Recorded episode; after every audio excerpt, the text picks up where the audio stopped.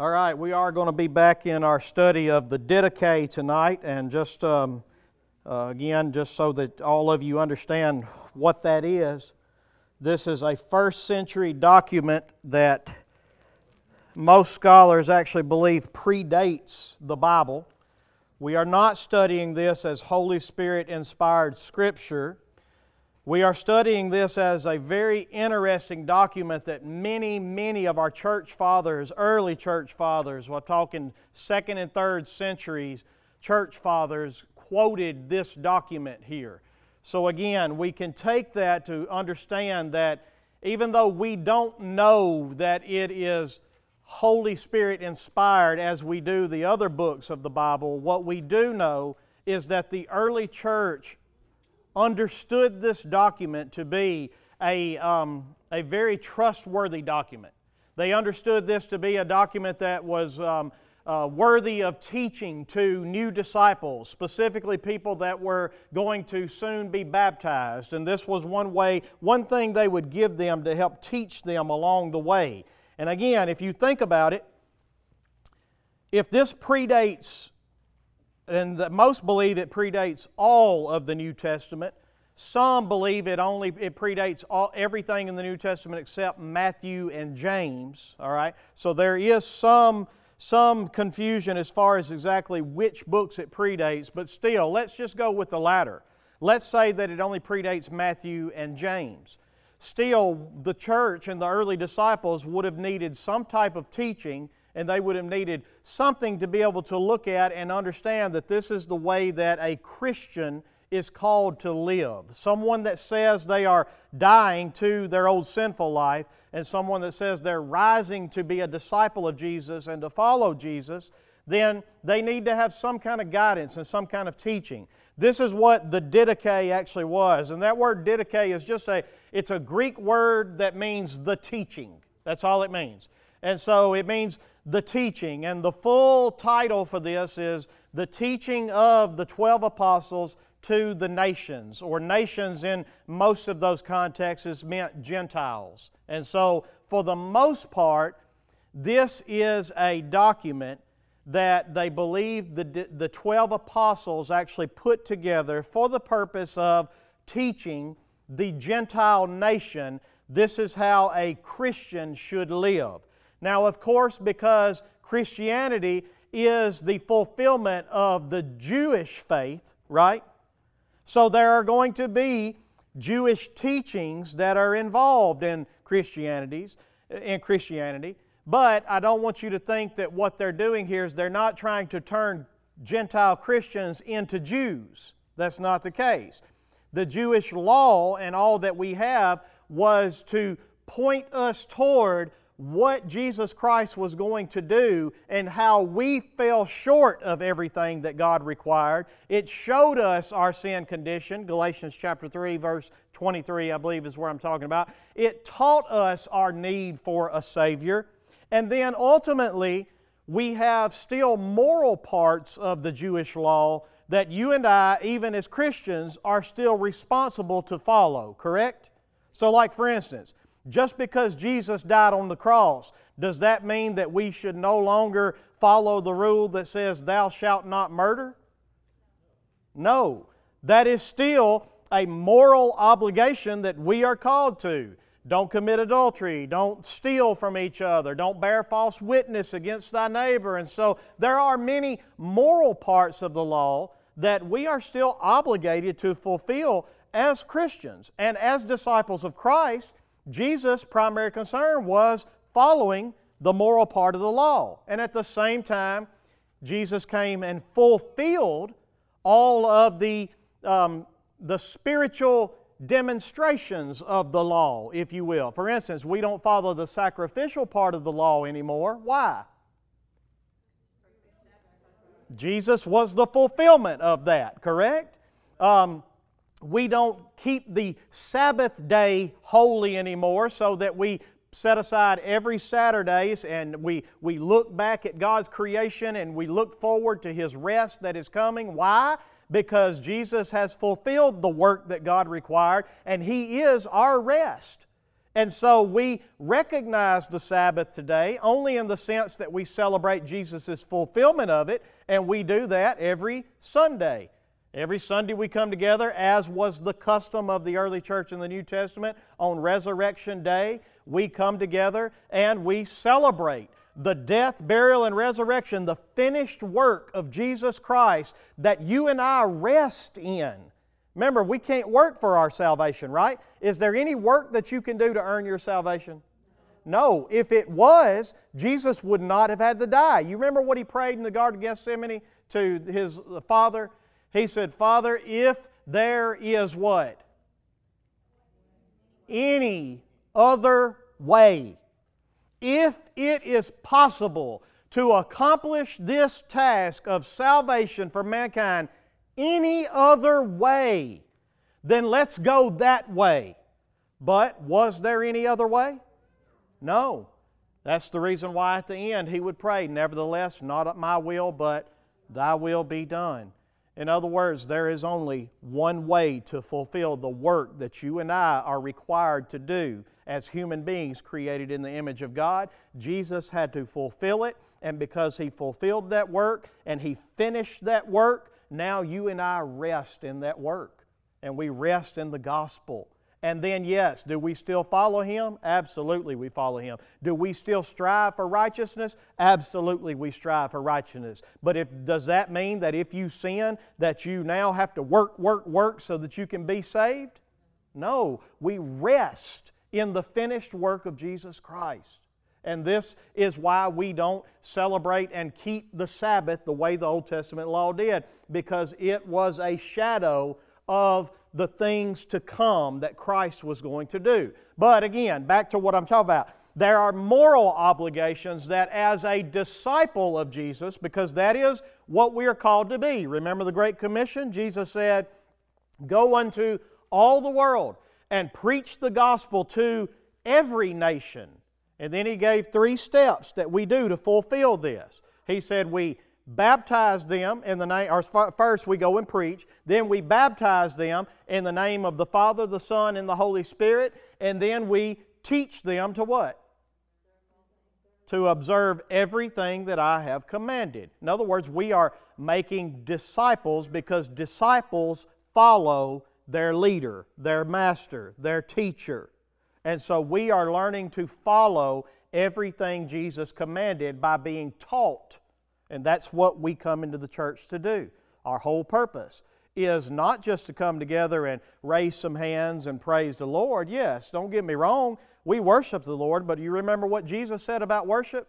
When he told the, the woman at the well, the woman from Samaria, he said, There's coming a day when neither in Jerusalem nor on this mountain will you worship but those who worship God will worship Him in what? Spirit and truth. So at the end of the day, yes, we do come together to praise the Lord and worship the Lord, but that's not our purpose as a church. No, we worship Him in spirit and truth every day, all day, wherever we are. So, what are we doing as a church? We are, go back to Ephesians chapter 4 and you'll see. We are learning to grow into the measure and the stature of the fullness of Jesus Christ till we all reach a perfect man. In other words, the image of Jesus Christ. And so we are learning to grow in our discipleship. That's what we're here for. That's what things like the Didache or even the New Testament that was written likely after this, that's what those letters and those documents are for. They are so disciples can be taught all the things that Jesus commanded. And if you'll notice, if you ever go through the New Testament books, you'll notice that every New Testament book is pretty well split into two categories. The first category usually starts out with who you are in Jesus, what He has done for you. Um, you, you are redeemed, you are saved, you are forgiven, you are adopted, you are, and he names off all these things that you are and how it was accomplished. And then, usually, the second part of the book are the way that that applies to your life. Now, because this is who you are, this is what you should do, this is how you should live it out. Therefore, put off these things and put on these things and go to the school of Jesus Christ, as Ephesians chapter 4 teaches us. But no matter what book you go to, that's basically the pattern you're going to see. First, this is who you are, this is what Jesus has done for you, and then somewhere about middle ways or further through the book, now this is how you apply it to your life so that you become a disciple of Jesus. Just for context of that, if you want to see that tonight, go home tonight, read Ephesians chapter 1, and ask yourself, what's he doing in Ephesians chapter 1? And then go to Ephesians chapter 4 and ask yourself, what's he doing right here? Ephesians chapter 1 through 3, they're about this is who you are in Jesus. Ephesians chapter 4 through 6, this is how you apply it. This is what a disciple of Jesus looks like, and this is how they live. Or go home and read Romans and look at Romans chapter 1 through 11. Romans chapter 1 through 11 are all about the gospel, and this is how you're saved, and this is what Jesus has done for you, and these are the promises that benefit you from salvation in Him. And then when you get to Romans chapter 12, he says, Therefore, now, put off the things that don't belong and do this and do this and do this. Here's how you apply it to your life. And that is the way that all of these things are laid out. So, here in the Didache tonight, all we're getting is another document that teaches us this is what a disciple of Jesus Christ looks like. If you haven't been here with us, and although there's a few that, that haven't, the first few chapters of this document are focusing on um, the way of life and the way of death.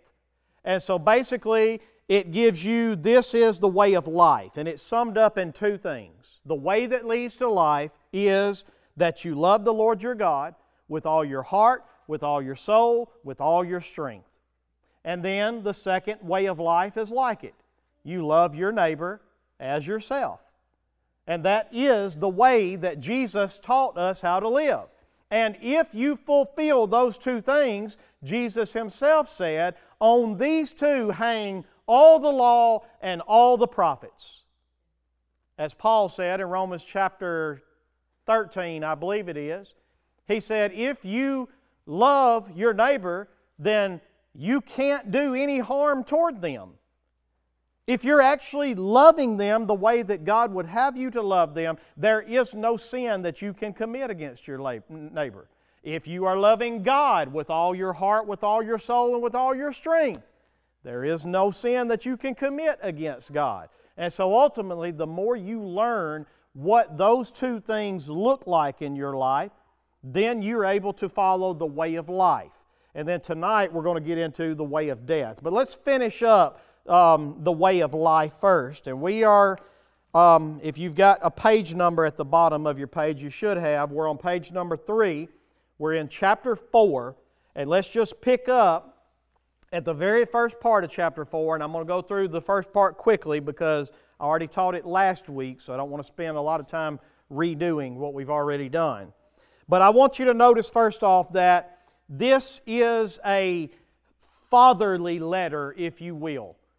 Notice how he starts it out. What's the first two words right there? My child. And the point being is this this is like a spiritual father writing to a spiritual son or daughter. And the point is, this is a, a term of endearment. It's a, it's a term that really expresses a genuine desire of love for this convert, if you will. And his heart is to see this child of God be transformed into a disciple of Jesus Christ. Excuse me. That ought to be the desire of every spiritual father. Now, how do you become a spiritual father or a spiritual mother? Well, you become someone that is raising up a disciple. So, for instance, there was a time that I was a spiritual child, and to some people, I still am a spiritual child. I'm still learning, I'm still growing. But at the same time, I have now been responsible for helping others be trained up and raised in it. And so, in that context, I have become a spiritual father. And it is my desire not just to see pews filled up, no. My desire is to see you be a disciple of Jesus, to see you actually be transformed. Not to be conformed to this world, but to be transformed by the renewing of your mind. How do we renew our mind? By learning the teachings of Jesus, by letting the Holy Spirit cleanse us and show us what is wrong and sinful and the things that we should go to war with and put off, and then showing us the things of Jesus that would, that would be wise for us to apply to our life and put on. And this is the heart of this, whoever this writer is of this. He says, My child. And here's where he starts out Remember night and day him who speaks the word of God to you, and honor him as you do the Lord. Why? Is it because he's such a great person? Is it because he's such an outstanding, perfect man? No. Look what he says next. For wherever the lordly rule is ordered, what is it? There is the Lord. In other words, when I speak to you tonight, if I'm speaking to you the Word of God in truth, you don't honor me because of who I am. You honor me because of who I speak for. And so ultimately, if you honor me speaking the truth of God to you, who are you ultimately honoring? God Himself. And so this is where, and then we go further because we want to know, well, why? Why would we need to do this? And then look what he says next and seek out day by day the faces of the saints. And he's still talking about the teachers, okay? He's still talking about those who are uttering the lordly rule to them. They're teaching them. And seek out day by day the faces of the saints. Why? In order that you may rest upon their words. Because again, what is the heart of this man? That you would grow. How are you going to grow? Faith comes by what? And hearing the word of Christ. And so ultimately, we come together and we want to hear about Jesus. We want to hear about his life that he lived. We want to hear about um, uh, how he loved people and how he treated others. And we want to try to model our life after what he did. Every time we come together, you ought to leave here going, How can I apply what I just heard to my life?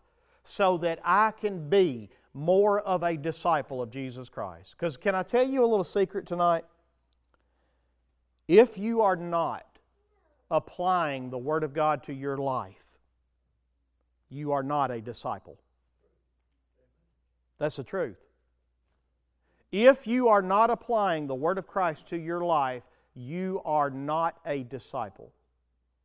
But if you come with the mindset of, I believe in Jesus, I trust in Jesus, I want to follow Jesus, and then you listen to His teachings and you find ways to apply that to your life, that's a disciple.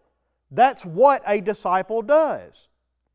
And the more you do that, the more of a disciple you actually become.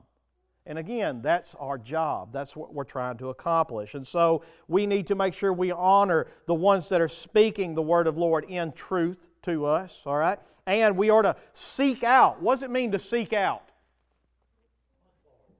Look for them. You know, I'm going to tell you something I do. Now, and, and, and I know y'all say, well, you're a preacher, um, so you ought to you are to do things a little bit different and stuff. But I'm going to tell you, there's not a day that goes by that I don't listen to another pastor's sermon of some kind. Most of the time, two or three a day. There's not a day that goes by that I'm not, I'm not seeking out teaching on certain subjects and wanting, to, and wanting to learn more and know more. And the reason being is because, well, two reasons. One reason is because I want to grow in my discipleship. Because let me tell you something, I know I'm a sinner. I mean, I'm telling you, I know who I am. And I want to put that stuff to death. And I want to be at war with that. And I want to be becoming more like Him. And I want people to see Him coming to life in me. But then at the same time, I want to be able to come here and help you do it too. And let me tell you, if, if, if I ever reach a point to where I quit learning, and I quit discipling, there will come a point real quick that I can no longer do anything for you. You'll never outgrow me. You won't. You will never outgrow me unless you're seeking out teachers else. What you see what I'm saying? but as a disciple of this church and, and of the teachings that it is here, you will never outgrow me. As a result of that, I have a responsibility to make sure that I am daily seeking out teachers and preachers of the Word so that I'm continually growing in my understanding and the things that I need to make sure that I'm going to war at with in my life and things that I need to apply to my life. And so it's your responsibility to do the same thing. One of the most important ways you can do that is by making sure that you're taking advantage when you can of sitting under my teaching or whoever's teaching in the Sunday schools or whatever the case may be. If you're a parent, one of the most important things you can do is make sure that you're trying to do that yourself at home if possible. And then, if nothing else, you're trying to get them under people that are able to, to teach them and to disciple them and to be able to help them to grow into it. But we need to be, be sure that we are seeking out day by day the faces of the saints in order that you may rest upon their words. And so I don't ever want you to, to not under, to, to not to take for granted. Let me say that. I don't ever want you to take for granted that coming to church Sunday after Sunday or Wednesday night that that's just something that we do. It's something we do because it's the right thing to do. Because I'm going to tell you something. I know a lot of people that are faithful to the church, but the only reason that many of them are faithful to the church is just because that's just the right thing to do. It's not actually a seeking out of the teachings of the Lord so that I can genuinely be a better disciple and growing as a disciple of the Lord Jesus Christ. And so, this is one thing that maybe you can apply to your life. Maybe you can look at this and you can say, I need to make sure that I'm seeking out the teachings of the Lord. And the best place to be able to do that is the one that God designed, plan A, because there is no plan B for growing as a disciple. That is the body of Christ. Again, go back and read Ephesians chapter 4. It'll teach you that that He gave gifts to people apostles, prophets, teachers, shepherds, pastors so that they can equip the saints for the work of the ministry until we all come to a mature manhood, until the measure of the fullness of the stature of Jesus Christ. And so you go on and on, and then you get to the end of that, Ephesians chapter 4, I think somewhere around verse 16 or 18 maybe. He says that when each part does its share, Talking about the church, right? When each part does its share, growth occurs. That's God's plan A. So again, don't hear me as some pastor up here trying to get more people to come to come to our fellowship. No, that ain't that ain't my goal. My goal is your discipleship. And if I don't have but two or I don't have but one, I'll disciple one.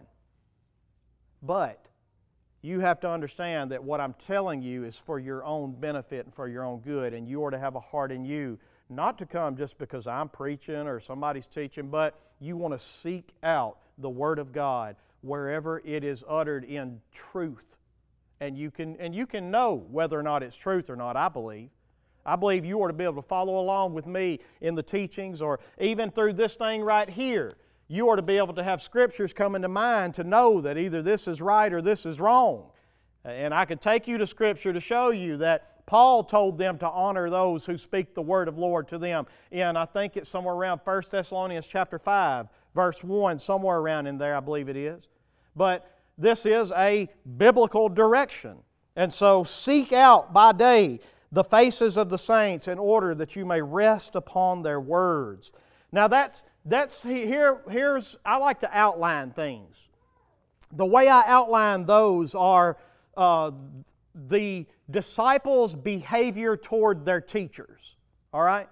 And so I outline those sections by saying this is the kind of behavior that a disciple of Jesus would have toward those who teach him. He honors them. He trusts that the Lord's presence is in their words as they speak the Lord's word. He um, seeks out their faces day by day and he rests upon their words as he learns them and he takes them in and he finds comfort in them and he finds teaching and application in them. And so, this is a disciple's behavior in the way that he behaves toward his teachers, whoever they may be. The next section we get to is the, the disciples' behavior toward um, conflict in the church. Because how many of you know that even though you are a born again Christian, you are not exempt from conflict from another believer, right? Matter of fact, conflict is actually part of the way that we practice our Christian faith. You want me to give you an example? Look all throughout the New Testament and see how many times you are commanded to be long suffering. How many times you're commanded to put on humility, to put on gentleness, to put on kindness, to put on meekness, to put on forgiveness, to put on. None of those things are needed unless there is conflict. You understand that, right? But for someone to say, I'm a disciple of Jesus, but yet I'm unwilling to show forgiveness, meekness, gentleness, kindness, forgiveness, long suffering, that's not being a disciple. The very place that you get to show your Christianity, the very place that you get to show that you are growing in Christ, is in the midst of conflict. You, somebody ought to say amen me or something. Because that's difficult, right? Because how many of you know that we're not naturally, most of us, not naturally long suffering? No, you, my wife's sitting back there. Ask her the way I was when we first got married. Ask her if I was long suffering or if I had a short fuse. I had to put on long suffering. I had to put on gentleness. I had to put on kindness. I had to put on meekness and I had to put off all those other things. And let me tell you something, that takes growth, is what that does. And so it's important that we understand here that when he tells us next, look what he says next do not long for division, but rather bring those who contend to what? Peace. And so here is the way the disciple should behave toward conflict in the church. You ought to be the kind of person that is a peacemaker, not someone that helps with the division. And I'm going to tell you, you can tell how mature you are in Christ by how you respond to conflict in the church. Now, I'm not saying you're not a Christian because this is something we got to grow in. Let me tell you something. This is a difficult one. This is not one that you just overnight you become great and mature in dealing with conflict. No, you got to go through some conflict. You got to make some stupid mistakes. You got to open your mouth up and let stupid fall out a time or two. And the more you do that and the more you humble yourself and learn from it and grow from it, the better you get at being a peacemaker. And this is exactly what Christ called us to do when He talked about the Beatitudes. He said, Blessed are the peacemakers, for they shall be called the sons of God. In other words, one of the ways you know you're a child of God is if you become someone that seeks for peace because the Bible tells us that God is a God of peace.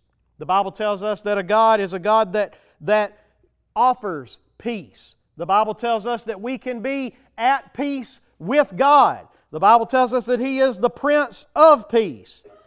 The Bible tells us in Ephesians chapter 2 that He indeed is our peace. The Bible tells us in Romans chapter 12, verse 18, that we should seek peace with others. Because again, the point being is this you and I have been called to peace with God, therefore, we should be at peace with everyone else. Hey, where's Nathan at? Is Nathan? He's probably in the back, ain't he? Chassie, you have access to the thermostats? Because I think people are freezing. There he is. Yeah. I was going to get one. Uh, Nathan's back there. Can you turn the thermostats down? I see everybody grabbing covers and jackets and covering up, so I'm going to try to help you out here because I love you. All right. So notice what he says next. Do not long for division, but rather bring those who contend to peace. So be a peacemaker. This is how you respond to conflict. This is something you have to learn. Next, we also see more behavior toward it because if you're going to help those that are contending to make peace, you're going to have to be someone who judges righteously. Because I want you to understand something. The Bible calls us to judge one another. I hear so many immature Christians today saying, I ain't, I ain't going to judge nobody. I'm not going to judge. Listen, you need to learn the Bible. The Bible calls us to make righteous judgment.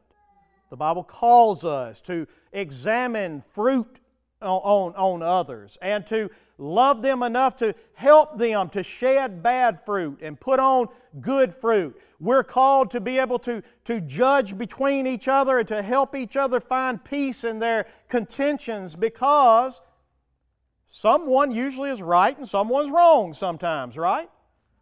And God cares about justice. God cares about justice. And so at the end of the day, we are called. This was what Paul's problem was in 1 Corinthians. Go with me to 1 Corinthians. I think it's chapter 6. Just look at it real quick with me for a minute.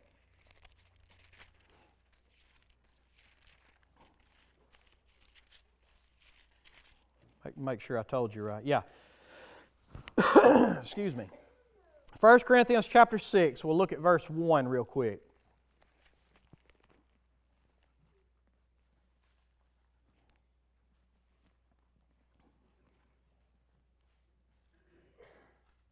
Remember, I told you Sunday morning that Corinth was a messed up church, right? Well, here's one thing that they were doing wrong that Paul explicitly tells them this has to stop and you got to change it. Look what he says in verse 1. When one of you has a grievance against another, so what's the problem here? I got a problem. Me and Bobby got a problem, right? I have offended Bobby and Bobby is mad. All right? Now keep going. Does he dare go to law before the unrighteous instead of who? Instead of the saints. So here was what the problem should have been. Me and Bobby should have been able to come together and say, hey, let's let the church help us out with this. Let's let the church help us out with this. We need to, we need to resolve this. We need to not be continue in grievances with each other, we need to come to the bottom of this. And so, if we can't figure this out on our own, then I have a responsibility to let the church help us figure this out. In a sense, instead of going to law, because what do you do when you go to law? You plead your case, right? Instead of going to law to plead my case, I'm going to the saints to plead my case. All right? And then notice what he says next in verse 2. Or do you not know that the saints will judge the world? The saints are actually going to be judges with the Lord Jesus Christ. But you say, don't judge me. you know what? It's better that you let the church go on and judge you now than you have to do, eh, handle it later. I would rather you correct me now than to have to stand before the great white throne and be corrected then. You understand what I'm saying? Now keep going with me. Verse uh, the next. And if the world is to be judged by you, are you incompetent to try trivial cases? Do you not know that we are to judge angels? Did you catch that? You're also going to be judging angels by what they did, didn't do, because they are servants to, to the, the saints. They're servants to the Lord, but Hebrews chapter 1 tells us they're servants to the saints. All right? And again, you go back and read that in Hebrews chapter 1 and you'll, you'll find that. But still, the point, I can, I can back off of that. My point is made. We are called to, to help each other solve disputes and grievances. And this is not something we do anymore because we have this mindset of we're just not supposed to judge anybody. That's not what Jesus said. Jesus said if you're going to judge, make sure first you've got the log out of your eye before you can try to get the splinter out of Bobby's eye. You see what I'm saying? He did not say you are never to judge. He said you are to judge righteously. You are to do it in a good heart, in a good spirit, in a good standing with God, having gotten and seen the logs in your own eye out first before you start trying to get logs out of other people's eyes. All right? Now, keep reading with me. Judge righteously, and do not respect persons in reproving for transgressions. What does that mean? If me and Bobby have a grievance, and I'm coming to the church for a righteous judgment, what does he say here makes your judgment righteous or not righteous? There you go. There you go. In other words, I'm the pastor. What kind of chance does Bobby have at convincing the church? You see what I'm saying? I'm not saying that's what we would do, but you know well as I do. That's the way that our minds would work, right? And so here he tells us you don't show no respect for persons. In other words, as you judge righteously and you help be a peacemaker by helping members of one another to work through their issues, as you do that, you don't show no respect toward persons. You do it equally across the board. You listen to Bobby's case, you listen to my case, you look at the evidence that's presented before you, and you say, okay, listen, based on our understanding, this is where we believe that the problem is, and this is what we believe should be done.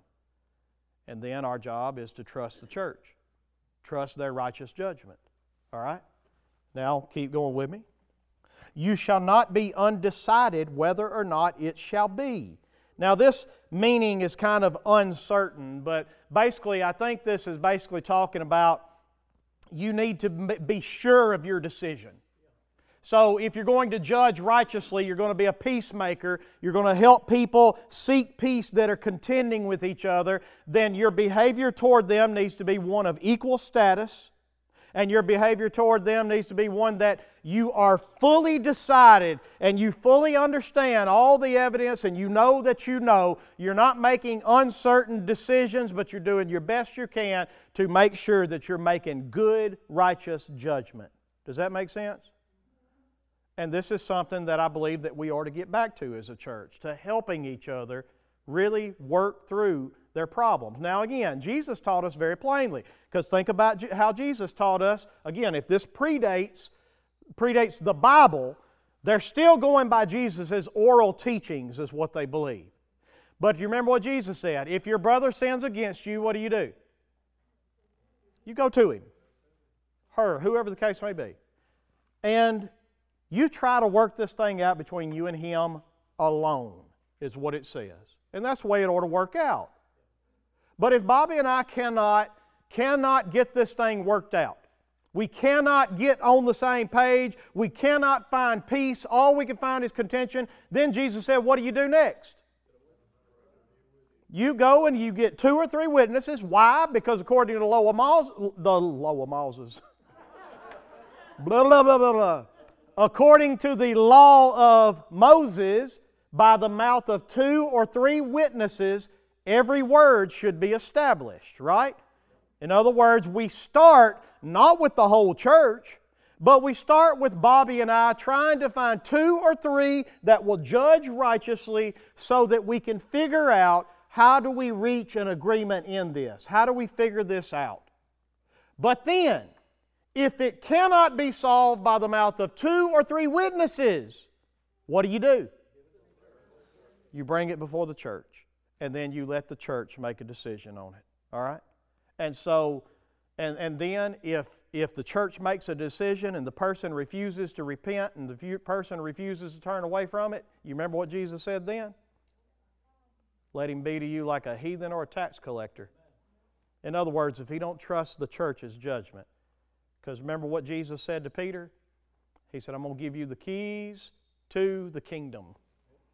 Hell will not prevail against you on this foundation. I'm going to build my church, And then he goes on to say, whatever sins you forgive, if you forgive them on earth, guess what? But whatever you bind is bound there too. I want you to think about that for a minute.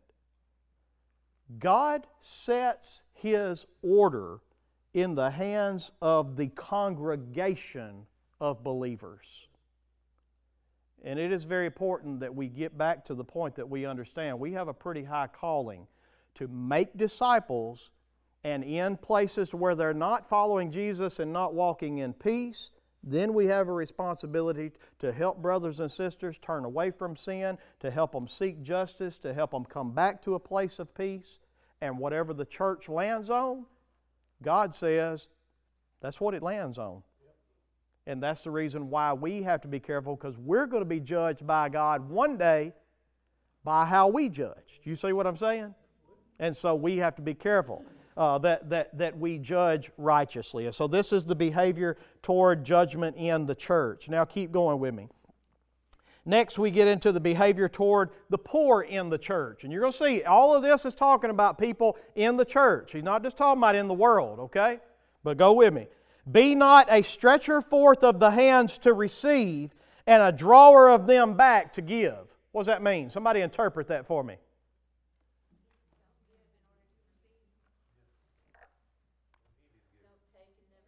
There you go. You are a stretcher forth of your hand asking God to give you, right? Everything you have comes from Him. Don't be a stretcher forth of the hand asking God to give you. But then when it comes for you to give, what do you do? And so we have to be very careful. The mindset that he's getting for a disciple is that everything you have comes from God. You are the person sitting out here with your hands out because you don't have nothing without Him. Your health, your job, I don't care what it is. You don't have anything unless He puts it in your hands. That's the reason why the Bible tells us that He makes His sun shine on the just and the unjust. He makes His rain fall on the evil and the good. There is a common grace that God gives so that whether you're a follower of His or not, he puts things in your hands. And so you don't be a person that has your hands stretched out to receive, but then when it comes time to give, you put them in your pocket. Now let's keep going. Follow this line of thought that he, that he has here. If you have anything, through your hands you shall give ransom for your sins. Now, he's not saying that you pay for your sins by giving things. He's saying that the evidence that you are a receiver of God, the evidence that you understand everything you have comes from God, will be in the fact that it comes out of you because you recognize what He's done for you. You see what I'm saying? I know what He's done for me, and if I know what He's done for me, there's no way I can keep this to myself. And so I gladly am able to give as what he calls here a ransom for his sins in some respects, but not to pay for his sins because we know the Bible teaches that nowhere. But look what he says next Do not hesitate to give, nor complain when you give. Why? For you shall know who is the good repayer of the hire. In other words, you know who it is that repays you for the love that you show. You know, I've heard it said many years, and it's a true statement you can't outgive God. You know that's true, right? He is the good repayer of those who show what He has done for you. Now, I'm not saying that if you give $20 that God's going to turn around tomorrow and give you 40 back. But I am saying that you're never going to outgive Him in some way or another, whether it's now or in the life to come, whatever the case may be. I believe the Bible teaches that it is both now and in the life to come. You will never outgive God. And so, because of that, he tells us do not hesitate to give. What does hesitate mean? Hold back. Don't, don't, don't, even, don't even stop for a moment, right? Don't stop for a moment to give. Nor complain when you give, because you know who is the good repayer of the hire. Next, he says, Do not turn away from him who is in want. Rather, share all things with your brother, and do not say that they are your own. Why can't you say they're your own? Because they're not yours, right? The Bible calls us stewards.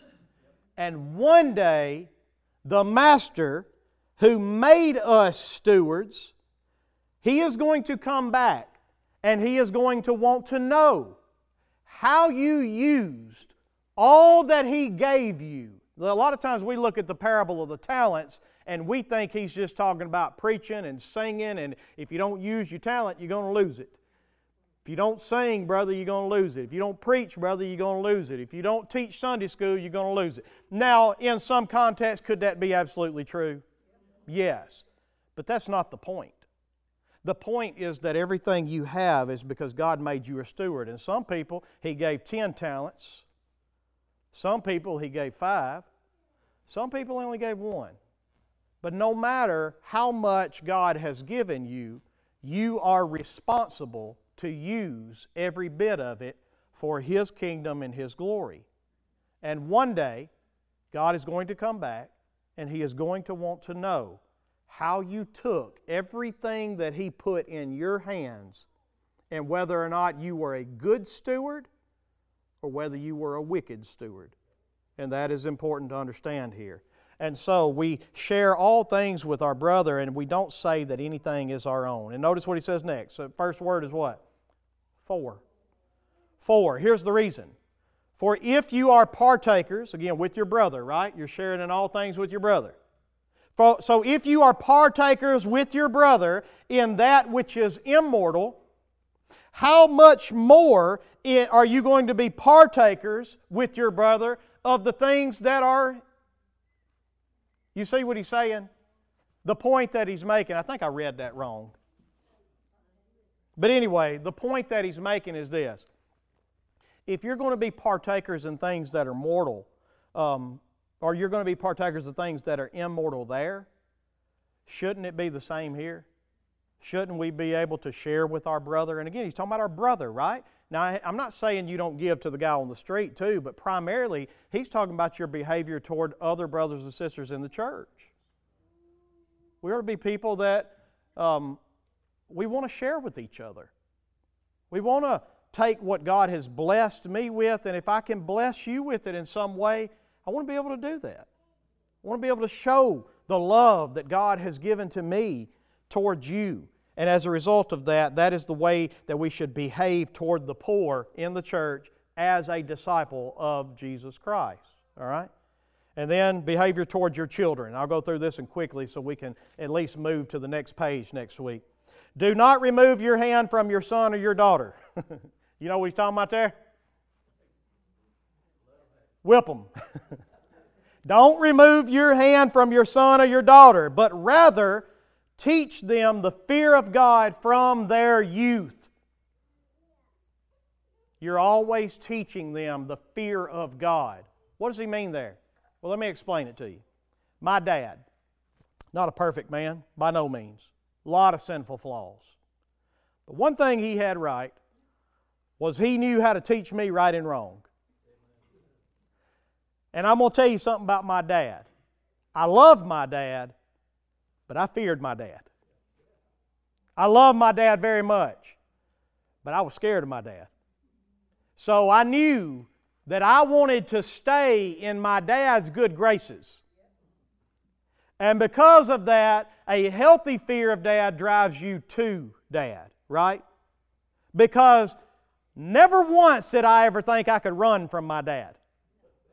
Because dad is eventually going to catch me. And if I try to run away from Dad, I'm not foolish enough to believe that I could run forever. Same way we teach our kids now about the fear of God. A fear of God should drive you to your Father, right? I want to stay in His good graces because I know what He does to sinners. I know how He disciplines those He loves. And because of that, I'm teaching my children that same fear by teaching them how to stay in my good graces. Do y'all see that? And so we don't remove our hand. This is how we behave toward our children in the church, is that we discipline them. He says, Do not enjoin anything in your bitterness upon your bondman or maidservant who hope in the same God. Next week, we're going to get into authority. All right, I'm going to stop right there. But I'll end with this right here.